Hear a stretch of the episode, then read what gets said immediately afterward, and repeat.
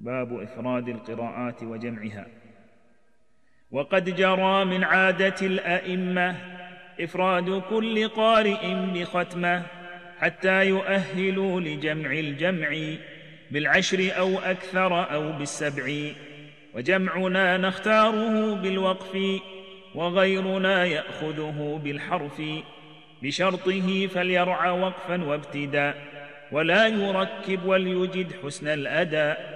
فالماهر الذي إذا ما وقفا يبدأ بوجه من عليه وقفا يعطف اقربا به فاقربا مختصرا مستوعبا مرتبا وليلزم الوقار والتادبا عند الشيوخ إن يرد أن ينجبا وبعد إتمام الأصول نشرع في الفرش والله إليه نضرع.